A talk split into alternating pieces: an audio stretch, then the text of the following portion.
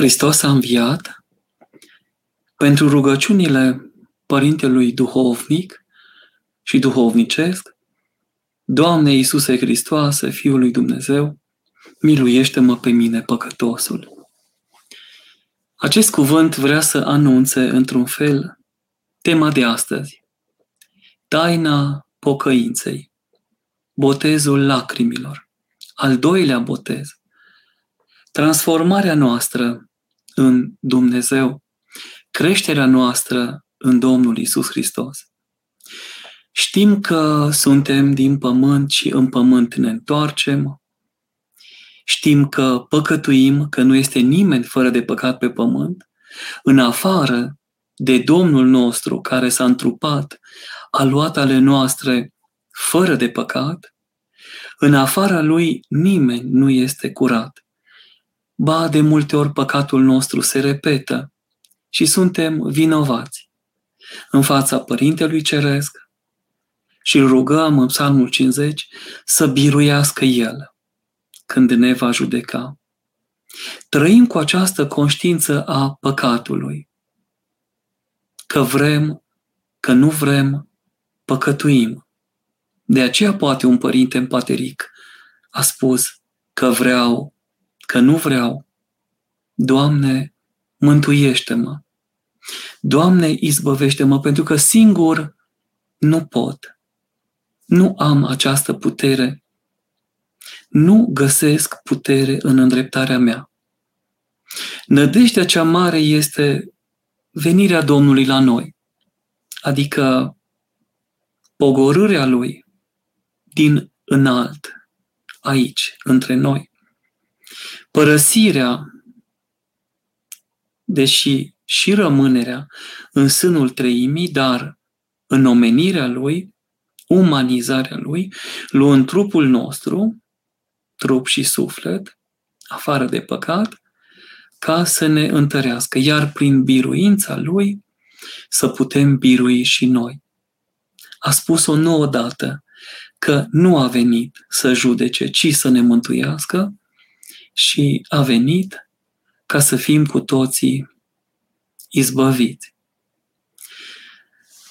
Este propriul și în firea Domnului să ierte păcatele care se mărturisesc.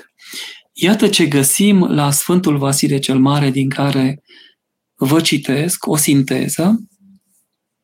Propriul lui Dumnezeu este să ierte păcatele și este o lucrare pe care numai El poate să o facă. Ba mai mult, iartă și uită.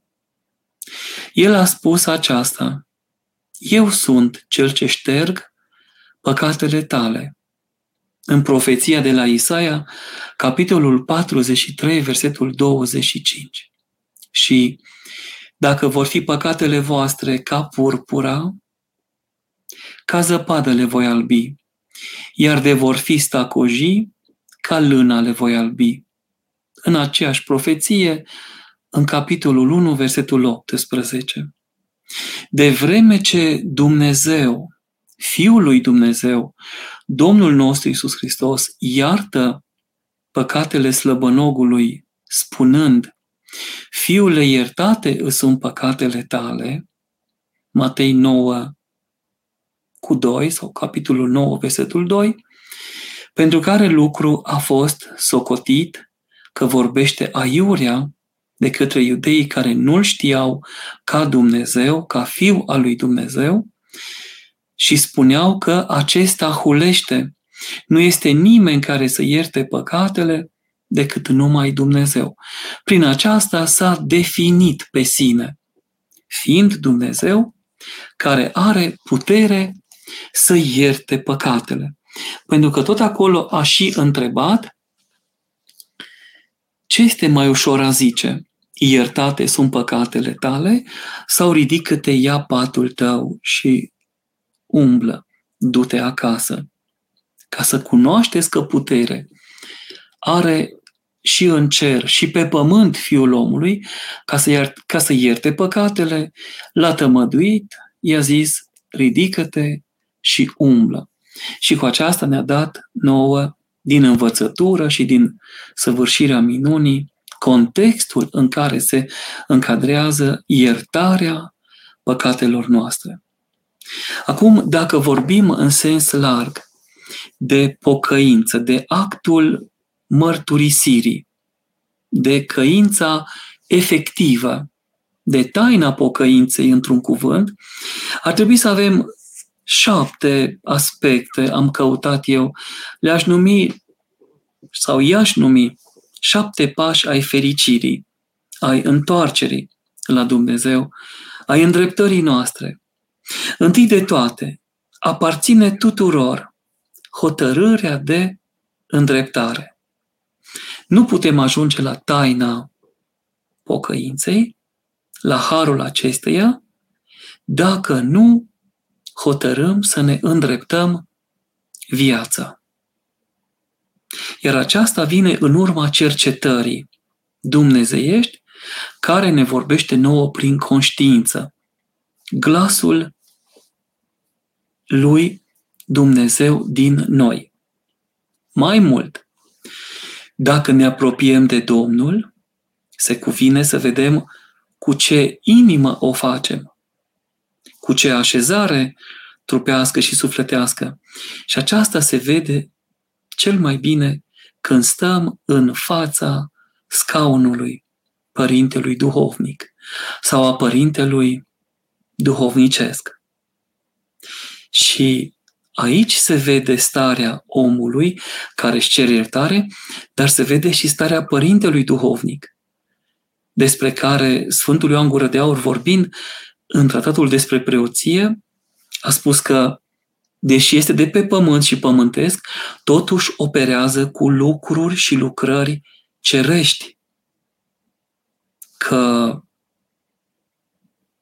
a primit un dar care nu s-a dat sfinților, îngeri, nici îngeri, nici arhangheli, nici începătorii, nici domnii, stăpânii, puterii, nici serafimilor, heruvimilor sau tronurilor. I s-a dat preotului pe pământ. Atunci când Domnul a instituit efectiv taina, fără Toma și cu Toma, când intrând acolo unde erau ucenicii închiși, având ușile închise de frica iudeilor, Domnul șezând în mijlocul lor le-a dat pace, pace vouă, le-a dăruit Duhul Sfânt, taina preoției și a adăugat cărora veți ierta păcatele se vor ierta și cărora le veți ține vor fi ținute. Așadar, preoția este legată de spovedanie și taina spovedanii legată de preoție. Cele două realități merg împreună, se țin de mână. Și atunci, concluzionând acest cuvânt, am citat restrâns un pasaj mai larg din tratatul despre preoție, pe preot îl vezi și îl cunoști ca evlavios, cuvios sau în bună rânduială, de felul în care el stă în fața Sfintei Mese, când înalță rugăciunile credincioșilor la Dumnezeu și când stă în scaunul spovedaniei. Cu câtă răbdare, cu câtă disponibilitate, cu câtă dragoste, cu câtă jertfire de sine, pentru că aceasta este o lucrare cronofagă și șenergofagă, este mâncătoare de timp și de multă energie. Din experiență am văzut taina spovedaniei este nu doar o binecuvântare, dar și o oboseală. Am găsit în jurnalul Sfântului Ioan de Kronstadt un cuvânt în care Sfântul își mărturisea neputința ascultării până la capăt a penitentului și avea ispita somnului, adormea, țipea în scaunul spovedaniei. Nu odată mi s-a întâmplat și mie. Sfântul avea motivul și justificarea privegherilor îndelungate. Eu aș spune lenevia și lipsa de înfrânare sau lipsa de rugăciune, mai multă rugăciune. Apoi al treilea pas mărturisirea efectivă a păcatelor, cu umilință și cu inimă înfrântă. Așa cum spunem în Psalmul 50, Psalmul de pocăință. Îl știți, miluiește-mă Dumnezeule. Cel care nu-l știe și mă ascultă, sau celui care nu știe, îi dăruiesc binecuvântarea să îl citească și citindu-l de mai multe ori, să-l învețe cu ușurință. Și apoi să-l zică în fiecare clipă a vieții sale când se sizează că s-a depărtat de Domnul, că a greșit, prin gând, cuvânt sau faptă. A patra stare în această situație am numit-o treapta fericirii sau a intrării în zona fericirii sau îndreptării prin fericire poate fi părerea de rău. Îmi pare rău că am greșit.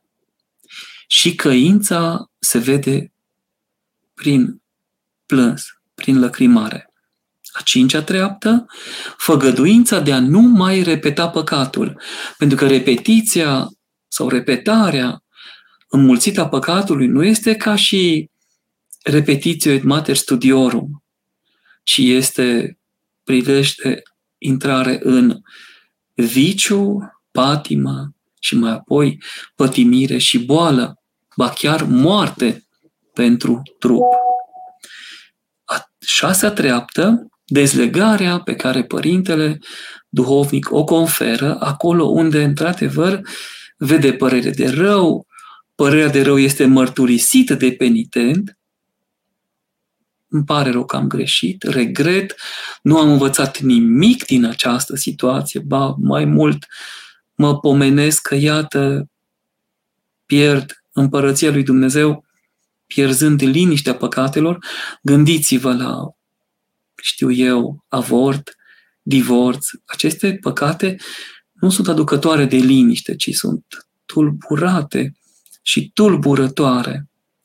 Și, bineînțeles, ultima treaptă, canonul personal, se numește și epitimie, poftă sau dorință, dorire de îndreptare care poate să presupună și ar trebui să presupună, după puterea trupească și sufletească, o atitudine corectă în a te ruga, în a posti. De aceea, de multe ori, ca părinți duhovnici, vedeți că dăruim și ziua de luni pentru casă, pentru călătorie, căsătorie, familie, închinată Sfinților Îngeri, dar postul, dacă ar fi să luăm după Sfinții Varsanufie și Ioan, ar trebui să fie permanent. Postul de păcate, nu doar postul de bucate. Să fie o asceză echilibrată și permanentă. Căci dacă mănânci cumpătat, post se poate numi. Și atâtea zile sunt care au dezlegări la unde lemn și vin, la pește și au uh, bună rânduială. Apoi, dacă este o asceză, înseamnă că este și o trudă în genuncheri, metanii mari, metanii mici, așezări în genunchi, lăcrimare, întâlnirea cu tine însuți sau cu tine însăți, în cazul surorilor, stând la rugăciune, la contemplație, toate acestea amintindu-ți ție și mie, oricui, că toți trebuie să ne spovedim de greutatea păcatelor săvârșite, care au fost iertate obiectiv prin lucrarea mântuitoare a învierii Domnului și se iartă subiectiv prin asumarea de către fiecare în parte a păcatelor proprii și, bineînțeles, a celor care ne afectează pe toți. Pentru că, vrând nevrând, suntem în păcat și ne condiționăm unii pe alții. Eu, de pildă, mă simt vinovat pentru sinuciderile altora. Mă gândesc că nu am făcut de ajuns. Dacă s-ar putea, aș dori ca toată lumea să se spovedească. Aș dori să-i mărturisesc pe toți. Miliarde, nu contează. Aș sta pentru fiecare. Pentru că dulceața mărturisirii de către cel care se mărturisește și a iertării pe care o conferă duhovnicul este negrăită. Acolo unde ai dăruit timp și energie, ți se întoarce înapoi însutit. Și de multe ori simți dragostea credincioșilor și când vor să se, și când se împărtășesc, că este autentică, profundă și adâncă, acestea depășesc cumva zona confortului, a unei așezări nepotrivite în viață și intră într-o stare duhovnicească, îți dai seama că ești muritor, îți dai seama că vei muri astăzi, mâine, Domnul știe, și că mântuirea e pe măsura lucrării și a darului lui Dumnezeu. De aceea Dumnezeu să ne ajute să ne putem spovedi toți, curat, cerând canon de la Părintele, făcând canoanele dăruite aici. Mă gândesc la metoda binecuvântată, duhovnicească a părinților de la mănăstirea Sihăstria, Neamțu, Secu, a părinților nemțeni, a părinților moldoveni care sunt foarte exigenți și care, dacă îi asculți, pe care dacă îi asculți, realmente reușești să te luminezi, să te întărești. Poate în partea a doua reușim să vorbim puțin despre canoni, care este necesară mai aspru pentru anumite păcate, dar în același timp și direct proporțional și în aceeași măsură și dulce și izbăvitor și mântuitor. Acum, în privința canonului cu care am terminat, Sfântul Vasile cel Mare ne spune că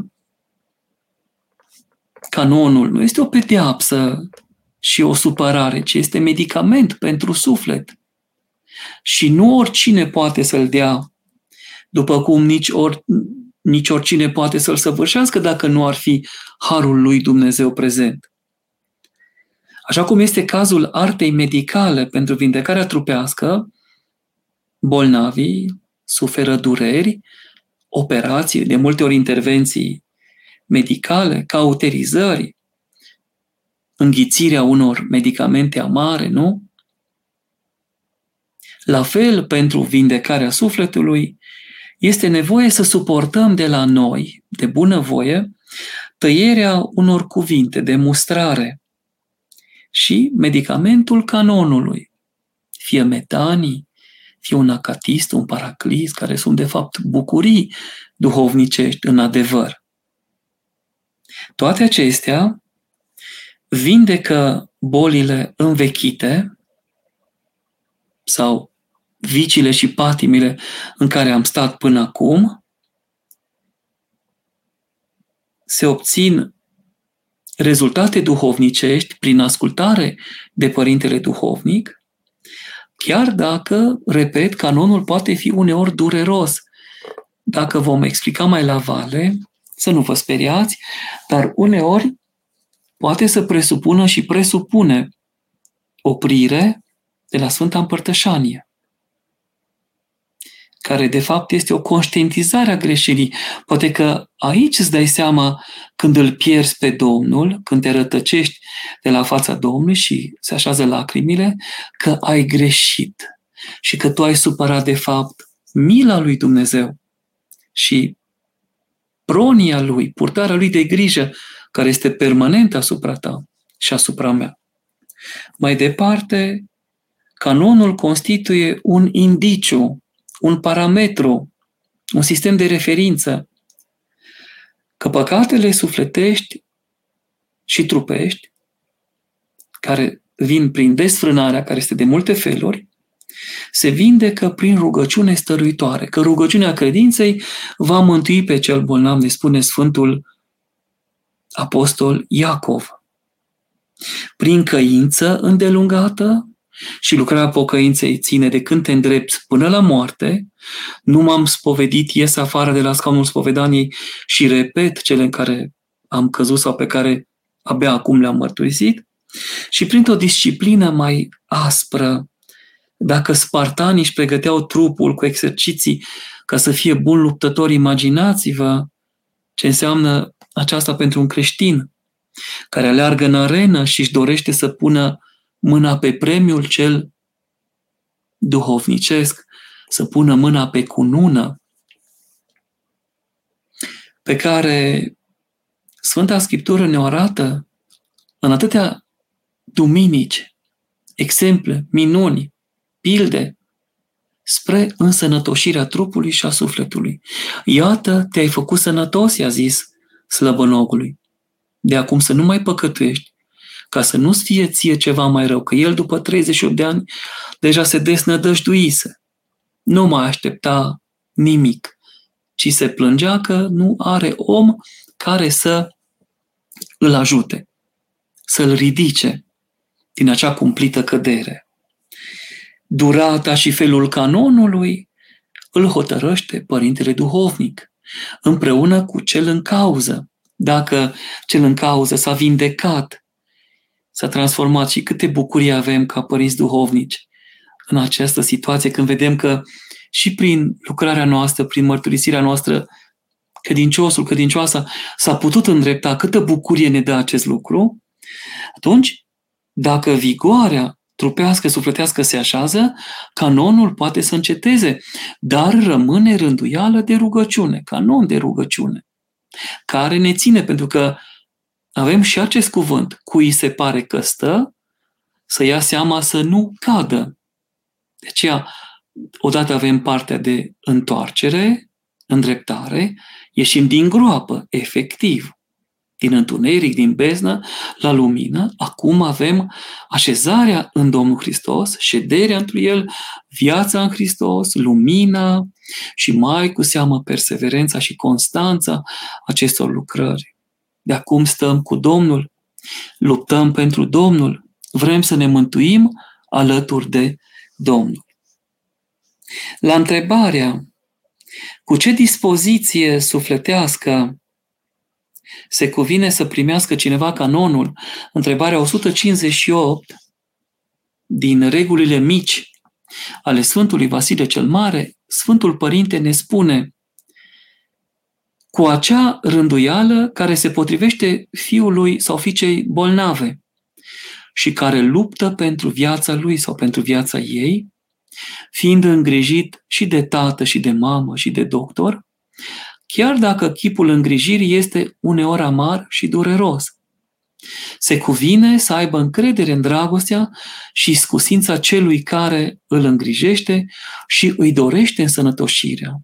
De aceea, nu doar Părintele Duovnic se roagă pentru credincioși și credincioasa pe care l-a spovedit sau a spovedit-o, ci și ei se roagă la rândul lor pentru Părintele Duhovnic. Este și o rugăciune minunată a Sfântului Sofronie pentru Părintele Duhovnic. Vă o recomand tuturor pentru că se creează o relație de încredere, de dragoste.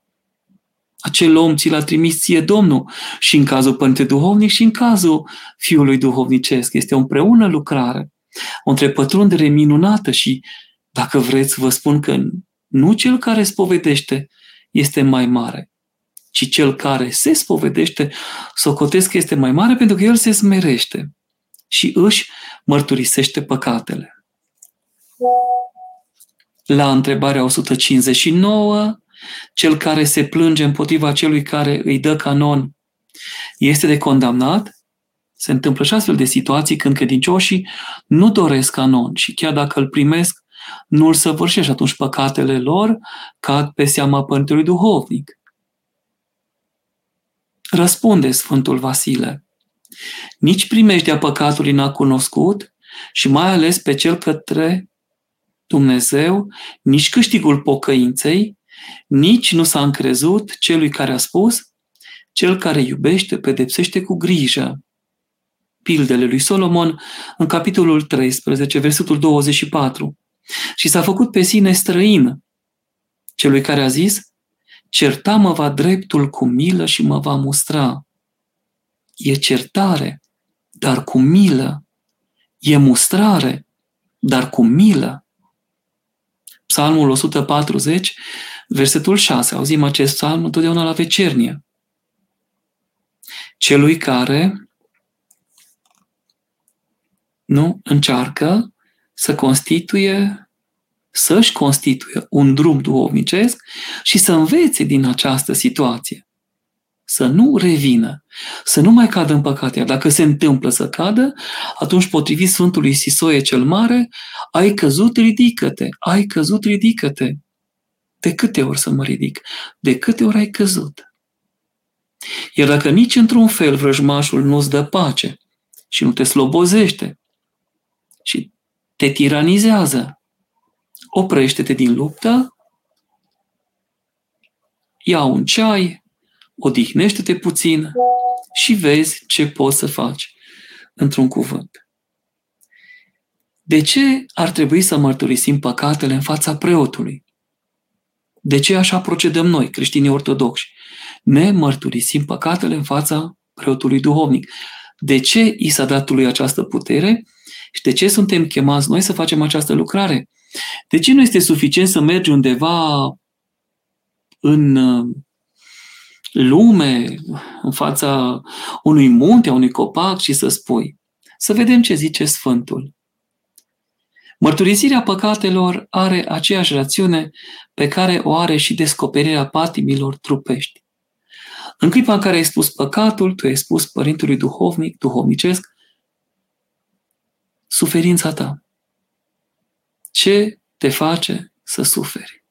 În adevăr. De multe ori începem cu păcatele mici, nesemnificative. Zicem, nu am dat în cap la nimeni, nu am dat foc casei nimănui. Acestea nu sunt obiective biblice.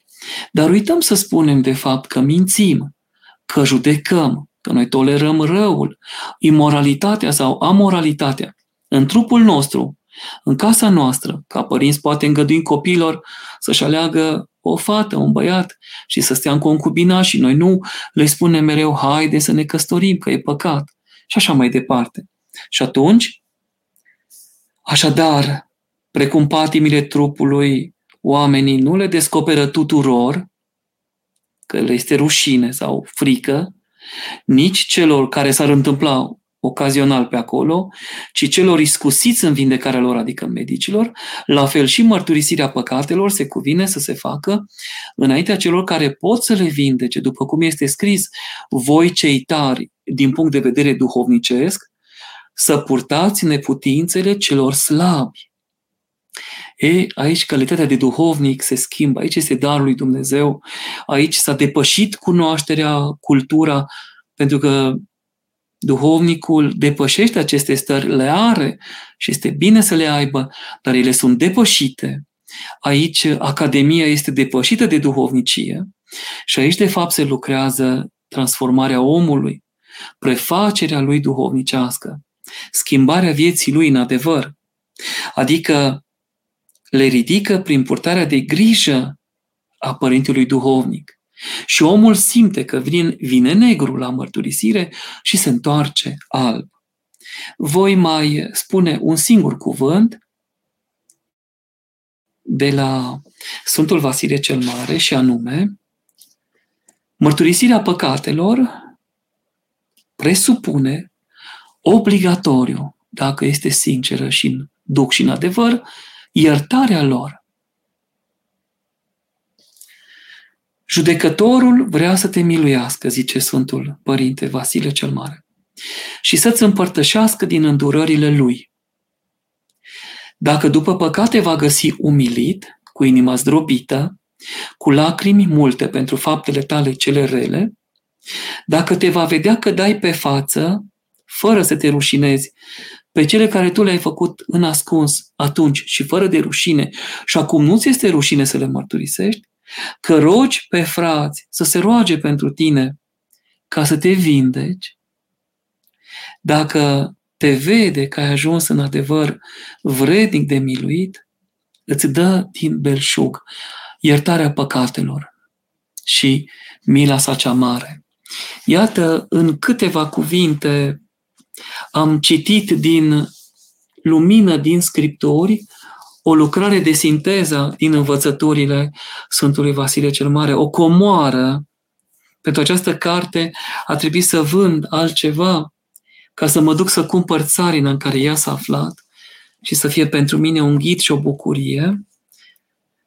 Iată, așadar, câteva perspective care ne pot ajuta pe noi la întoarcere, la așezarea în Domnul și cultivarea vieții noastre alături de Domnul. Văd că au și venit câteva întrebări, le voi citi și cu ajutorul lui Dumnezeu și cu rugăciunea voastră pomeniți ca să putem da un răspuns potrivit. Fratele Mihai, părinte, ce trebuie să facem pentru a duce o viață liniștită? Cred că întâi de toate să iubim liniștea și să ne ferim de zgomot. Nu judecăm pe cei care râd, petrec sau sunt neatenți, dar ne ferim. Zice și Domnul, osebiți-vă, dați-vă la o parte. Purtați-vă puțin altfel, schimbați-vă mintea, înnoiți-vă mintea, ca eu să fiu Dumnezeul vostru și voi să fiți poporul meu. Să încercăm să fim copilul lui Dumnezeu și frate și soră. Și dacă ne ferim de păcate sau dacă le-am mărturisit, trăim prin pocăință nemai făcându-le, atunci vom căpăta, așa cum zici, frăția ta, o viață liniștită. Mărturisim păcatele sincer, așteptăm canonul, încercăm să-l împlinim. Este forma cea mai scurtă acestei lucrări care ține o viață după propria ta convertire sau intrare în conștiință sau în știința lucrării tale duhovnicești împreună cu Părintele Duhovnicesc, Părinte Duhovnic, într-o nu? viața noastră ascunsă cu Domnul Hristos în Dumnezeu. Sora Ioana, Hristos a înviat. Mi-ați putea spune de ce divorțul este un păcat? Adevărat a înviat. Întâi de toate pentru că ați auzit la taina căsătoriei, cei care v-ați căsătorit și cei care ați participat la nuntă, poate știți, ceea ce a unit Dumnezeu, omul să nu despart. De aceea va lăsa omul pe tatăl său, se va uni cu femeia sa și vor fi amândoi un trup. Odată am scris în jurnalul meu duomicesc, discutând despre această situație, că în 1 Corinteni, capitolul 6 și 7, sunt acele dezvoltări, lupta împotriva păcatului, desfrânării, cel necredincios poate să dea carte de despărțire femeii sale sau bărbatului ei, dacă este necredincioasă, pentru că nu mai are legătură cu Dumnezeu. Dar cel credincios nu poate să o facă. De aceea eu, ca părinte duomnic, nu pot să dau binecuvântare pentru divorț, pentru avort și alte păcate grele. Nu avem deslegare la acestea, pentru că ce a unit Dumnezeu, omul să nu despartă. Și mai degrabă aș consilia și de câte ori n-am făcut aceasta și ore întregi, anumite perechi, să-și găsească însă iubirea. Cântecul lor de dragoste inițial, să nu îl părăsească. Pentru că sunt copii acolo, sunt anii lor, memoria, amintirile, să nu le călcăm în picioare, cât se poate. Înțeleg din starea socială că sunt și greutăți care au statutul aproape de imposibil. Mila lui Dumnezeu. Fratele mic. De ce este păcat să avem mai multe femei, așa cum s-a întâmplat cu Iacob în Vechiul Testament? Da, patriarhii au avut această binecuvântare, chiar Iacov are cei 12 patriarhi și pe fica sa Dina cu patru femei, două surori și două slușnice. Din cele patru, el a iubit-o mai mult pe Rahela și Lia care îi dăruise atâția copii, cea cu mulți copii, dar puțin oacheșă, se simțea desnădăjduită că soțul ei o iubea pe Rahela care îl avea pe Iosif cel ascultător și pe Veniamin cel nevinovat.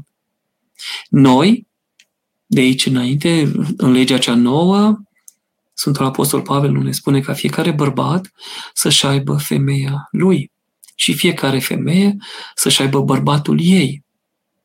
Și dacă soțul sau soția a murit, atunci este dezlegat de soț sau de soție prin actul acesta al plecării respectivului sau respectivei. Bărbatul sau femeia se poate recăsători și avem taina căsătoria a doua și a treia, care nu mai sunt taine. Sunt doar ierurgii, sunt binecuvântări, ca decât să ardă în păcat, atunci mai bine să se liniștească. Și Sfânta Biserică, vedeți, a găsit clemență pentru aceasta, dar a doua și a treia oară, nu a cincea, cum s-a întâmplat cândva cu un prim-ministru. Nu știu cine a săvârșit acolo căsătoria a patra și a cincea. Nu se poate. Există și o rânduială. Nu putem încălca aceste rânduieli și canoanele Sfinților Părinți, că pentru aceasta am jurat, că le vom păzi în tocmai. Noi nu am jurat pentru mere și pere, ci pentru această rânduială și mi-aduc aminte de părintele Cleopa, eram elev seminarist. Când uh, am întrebat cum să mă pregătesc pentru preoție, orice tânăr își dorește preoția, abia când se apropie de ea și o primește, se teme de ea, căci o vede cât e de grea, ce responsabilitate este pe umerii ei și că puțin se mântuiesc.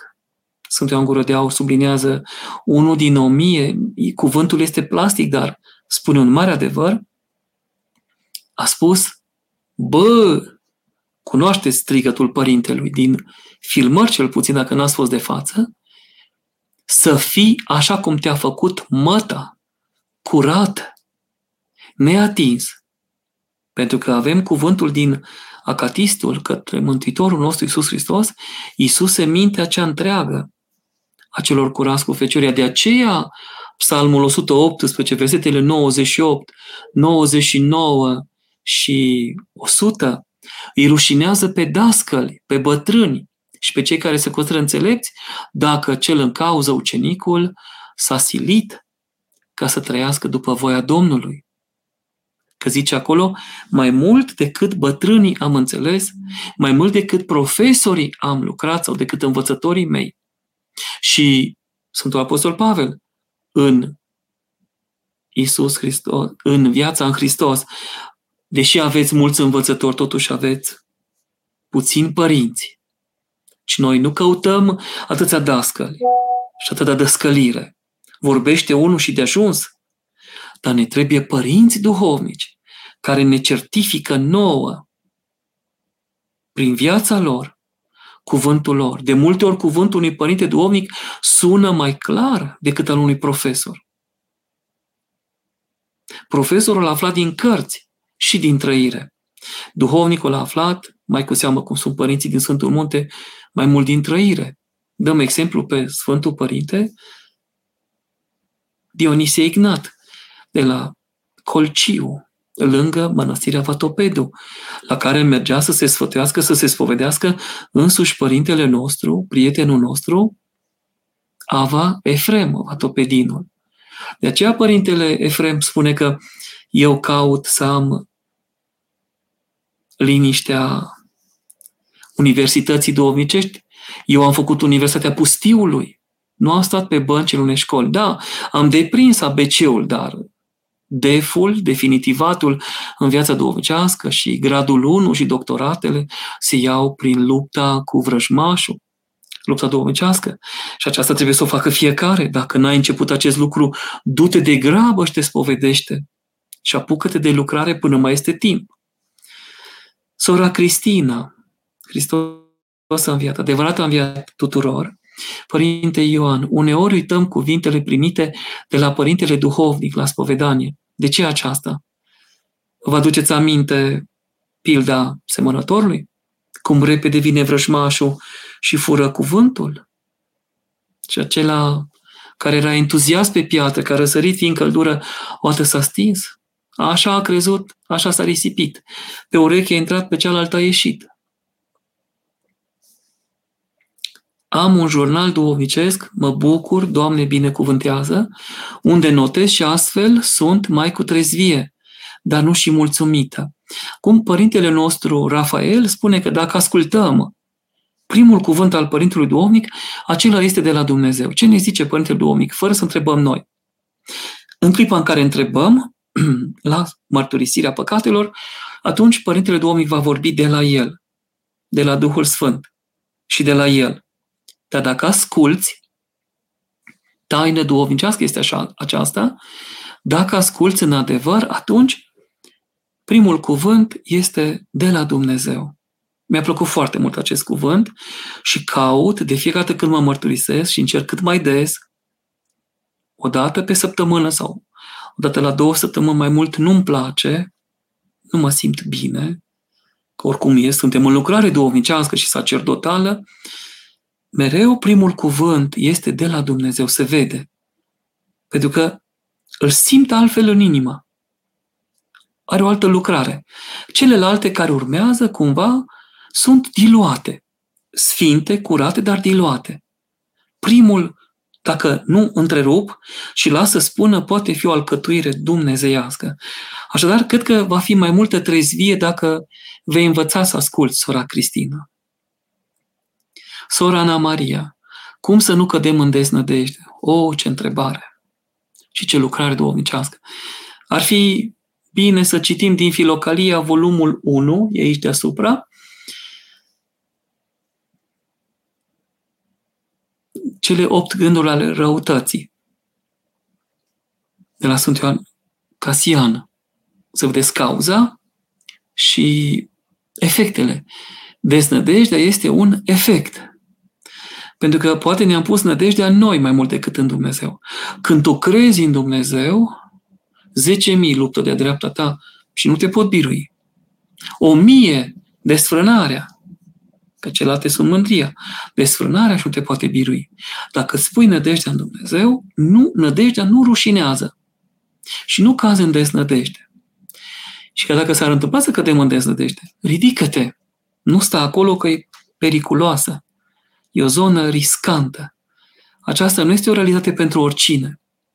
Dacă de pildă deznădejdea din partea stângă se întâlnește cu întristarea din dreapta, Duhul întristării al cincelea din cele opt, când nu mai vezi binele ce ți s-a făcut, nu pui în socoteală lucrarea proniei lui Dumnezeu sau purtări de grijă, zici, a, păi numai pe mine Dumnezeu nu m-a binecuvântat, nu am primit nimic și omul poate să-și facă rău. Și iată că în marile orașe, de obicei mai mult, în zonele urbane, dar se întâmplă și în rural, pentru lipsa părintelui duhovnic, lipsa de atenție duhovnicească, lipsa de preocupare, lipsa vizitei pastorale,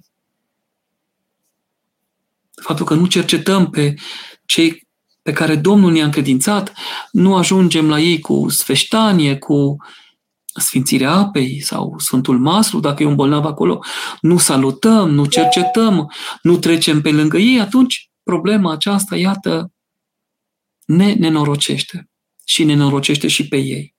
Pe noi ne lasă ca niște păstori nefolositori, iar pe ei ca lipsiți de păstorire. Știu din copilăria mea niște situații care mă înfricoșează și în ziua de astăzi, pe care le-am aflat. Cu oameni, preoți și mireni care și-au făcut rău pentru că desnădejdea a fost așa de mare în ei. Dacă nu au legat la mărturisire, dacă nu s-au spovedit curat, dacă nu au legat cu lacrimă, Părinte Duhovnic, ajută-mă! Maica, Domnule, ajută-mă! Sfinte Nicolae, Sfinților Vasile, Grigorie și Ioan, începătorii preoții, ajutați-mă! N-a mai fost nădejde. Pentru aceștia sufăr cumplit. Nu sunt mângâiat până în ziua de astăzi. După cum sufăr cumplit pentru Solomon în căderea lui din înțelepciune și Samson, căderea lui din putere, pentru neatenție, pentru și Samson s-a deznădăjduit pentru că a încălcat cele trei făgăduințe. Și Solomon s-a deznădăjduit pentru că a încălcat darul lui Dumnezeu, că primise înțelepciune ca nimeni altul și viață lungă și bogăție, dar a început să le folosească nepotrivit. Zaire, să fie soră, să fie frate, nu-mi dau seama, oricum ar fi Hristos înviat, m-am spovedit și împărtășit în Biserica Catolică. E un păcat. Mai sunt ortodox? Ce urmări poate avea? Acum noi suntem ortodoxi, ne împărtășim numai în Biserica Ortodoxă. Noi nu avem părtășie cu catolicii, protestanții și neoprotestanții. Am mai spus și în alte părți, putem să dialogăm, putem să fim oameni și trebuie să fim oameni, dar în privința sfintelor taine nu ne putem amesteca. Eu însumi nu căsătoresc catolic ortodox. Dacă dorește, îl botez, dacă n-a fost botezat. Sau reașezăm ortodoxia prin rugăciunea de primire la ortodoxie și aducerea tainei mirului, încă o dată. Dacă a fost botezat în altă biserică, eu nu-l consider botezat. Și atunci instalăm rânduiala de la început, așa cum spunea Părintele Iustin Pârvu, Sfântul. De aceea, acest păcat, că este un păcat, în ghilimele, Dumnezeu să ne ierte că nu vrem să judecăm, vă rog să-l mărturisiți la următoarea spovedanie și cum va hotărâ Părintele dumneavoastră duhovnicesc, așa să faceți. Ortodoxia nu ați pierdut-o, doar v-ați rănit. Încă harul nu a plecat, dar dacă continuați, poate pleca. Pentru că în pateric avem situații și în viețile Sfinților unde porumbelul a părăsit vasul și a trebuit săptămâni de pocăință ca să se întoarcă înapoi darul lui Dumnezeu. Noi avem o rânduială, am jurat pentru ea. La botez nașii au făgăduit, iar noi credem încă de atunci de aceea nu ne putem juca cu focul. Noi nu putem să fim așa foarte maleabili. Avem o rânduială, ne ținem de rânduială, pentru că nu ne folosește. Că zici, dacă nunta este cu nașii care vin nu din interes duovicesc, ci din interes material sunt chemați, nimic nu folosesc. Că nu și-au luat părinți, ci pagubă, pietre de moară. La fel la botez, dacă cei care botează nu sunt ortodoxi, la nimic nu folosesc. Și nici preotul nu se mântuiește și nici el botezat aproape nu este botezat. De aceea, bine este să punem rânduială. Domnul poate îngădui multe, dar nu se poate. Am avut o situație în spital unde sunt, în care celălalt preot care venea peste rânduiala mea în spitalul nostru era capela ortodoxă nașterea Domnului, venea și un alt părinte greco-catolic, se purta ca un ortodox cu epitrahil, cu potir, așa cum eram și eu. Mă copia și pe mulți credincioși i-a umilit și i-a zmintit împărtășindu El fiind greco-catolic, ci că împărtășea în chip ortodox. Și l-am rugat, părinte, încercați să nu mai faceți asta, că mintiți. Și s-a mâhnit. Dar adevărul trebuie spus. Acum Domnul judecă, Domnul rânduiește, noi ce putem să zicem, decât mila lui Dumnezeu. Aceasta este cuvântul. Să păzim rânduiala. Întoarceți-vă, întrebați-l pe Părintele Duhovnic și ce vă spune, așa faceți. Ascultați-l întru totul. Dacă n-ați știut, nu a știut, dar acum știți. Ce urmări ar putea fi? Mi-aduc aminte că eram dascăl, profesor și copiii veneau la biserică, toți copiii, și neoprotestanți și ceilalți și eu le-am promis, dacă voi veniți și arătați atâta dragoste, voi veni și eu la voi. Din respect. Dar atâta, ca oameni. Și fiind acolo, de obicei mă invitau când era cina. Odată s-a întâmplat aceasta și am văzut că la momentul, așa zis, ghilimele împărtășirii, ei nu aveau preot, n-au taine, n-au nimic. Au prezentat acolo puțină pâine și puțin vin, despre care părintele Cleopa Ilie a spus că e o zamă sau zeamă dar a spus o zamă. Eu nu am vrut să jignesc acest lucru, dar nici nu am luat. Pentru că te poți îndrăci, te poți demoniza, ferească Dumnezeu. Cu aceasta nu ne putem juca. Este un risc. Așa cred, așa v-am mărturisit. Fratele Ionuț, Hristos a înviat, adevărat a înviat. Este motiv de îngrijorare dacă duhovnicul nu comentează privitor la păcatele sau ispitele spovedite? mi-a dat, despre, mi-a dat dezlegare pentru împărtășanie, însă abia după ce am întrebat eu. Acum depinde de metoda duovicească. Eu încerc să luminez când sunt acolo, nu știu cum fac alți părinți, dar mie o spovedanie cât de ușoară mi și o jumătate de oră. Chiar dacă suntem în spovedanie generală și permanent, o dată pe săptămână, la două săptămâni sau cel mai mult 40 de zile, nu mai mult de un sălindar, cel puțin așa, sau o dată pe lună, că e o sărbătoare, sau prilejul unei mari bucurii domnicești, insist să vedem cauze, efecte, că din ce așa se învață să lupte. Și unii vin deja și unele surori cu păcatele scrise pe hârtie și atunci mă bucur să văd că au o observație atentă asupra lor, că sunt atenți, că verifică, citesc anumite îndreptare de spovedanie. Avem aici la Cluj a apărut în dreptarul de, mărturi, de spovedanie, mărturisirea păcatelor, în uh, gândirea în al preasfințitului Părinte Andrei. Și este foarte folositor. Chiar părinții din protocoatul Cluj 2, părinții din oraș, au întocmit trei astfel de îndreptare, de spovedanie, pe anumite vârste. Copilărie, adolescență și apoi tinerețe și maturitate. Pe nivele de dificultate și de rânduială. Acum, dacă noi atenție duhovnicească, să știți că și părintele Teofil Părean a spus odată, nici Domnul nu dezleagă orice dezlegăm noi. Pentru că sunt anumite păcate care nu pot fi dezlegate cu atâta ușurință, pentru că nu putem fi noi mai buni decât Domnul Isus Hristos sau decât Sfântul Ioan Gură de Aur sau Sfântul Vasile cel Mare sau Sfântul Ioan Postitorul sau ceilalți sfinți care au pus aceste sfinte canoane. Dacă unii le socotesc perimate, este socoteala minților, dar noi am jurat pentru ele.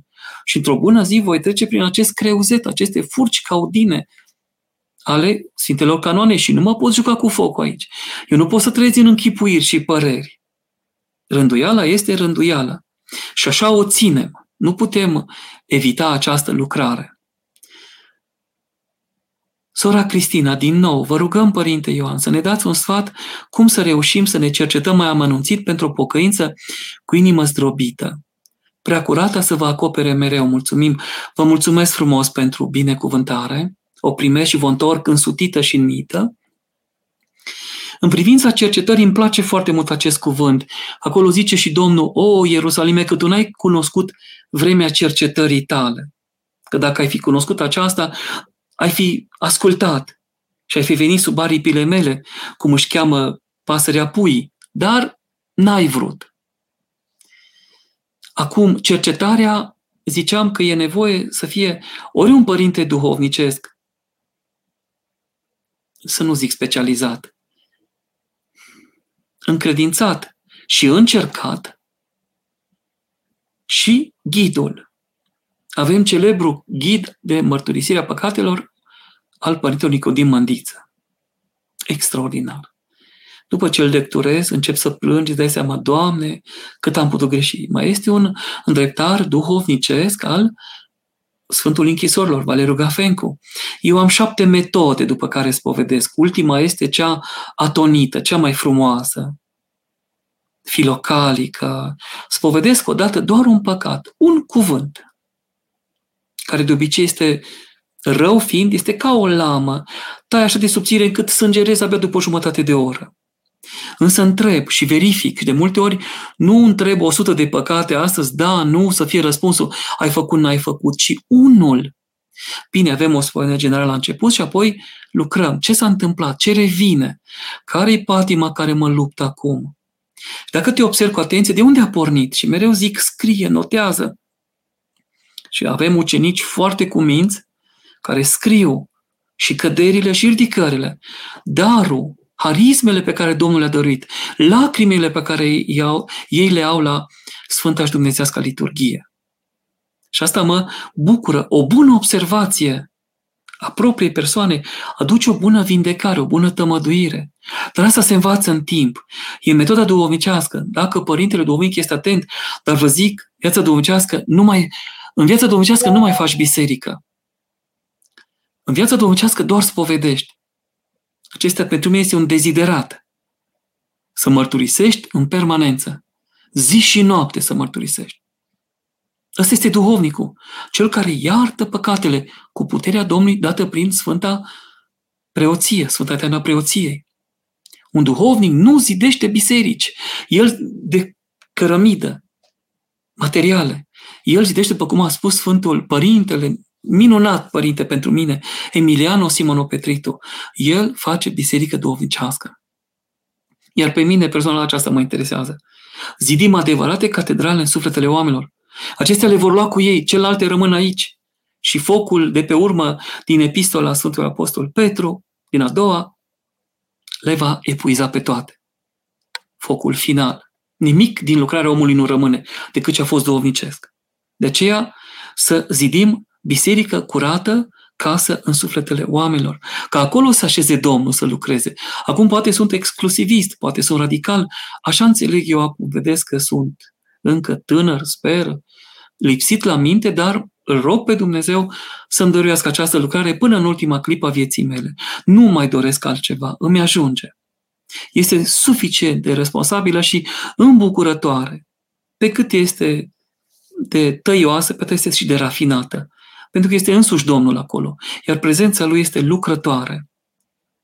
Sora Andreea, Hristos a înviat, adevărat a înviat. Cum să ne întărim voința? Cum devenim constanți în cele bune? E foarte greu când ai depresie, adevărat. Dar și voința, și rațiunea, și sentimentul sunt puteri sufletești. Ele sunt echilaterale, adică au același unghi, aceeași perspectivă. Dacă ele sunt echilibrate și echidistante, poți trăi firesc. Așa raționez, așa simt, așa mă exprim. Și atunci, chiar dacă sunt în depresie, în dezolare, dezamăgire și în alte situații și aspecte numite acum psihologic în felul acesta, dar de fapt ele ca împuținare de credință, mă ajută să-mi întăresc credința. Credința vine din auzite, din predică, din cuvânt, cuvântul cel duhovnicesc și citirea vieților sfinților. Întăriți-vă cu acestea și, pe lângă tratament, dacă este nevoie, dacă așa consideră medicul, darul lui Dumnezeu, Sfânta Taina Spovedanie, pe de o parte, completată și întărită de Sfânta Împărtășanie și taina Sfântului Maslu, ridică pe cel căzut în păcate la lucrarea cea duhovnicească și la o bună rânduială. Sora Dachina, Hristos a înviat, adevărat a înviat, Părinte, iertare, vă rog, Părinte, puteți să ne vorbiți despre și celor din morminte viață dăruindu-le? Vă rog, Părinte, mulțumesc, Doamne ajută. Cei care l-au așteptat au trăit învierea Domnului. Că pentru asta a venit. Vă voi trimite un răscumpărător un mântuitor. Și profeția din Cartea Afacerii s-a împlinit prin venirea Domnului.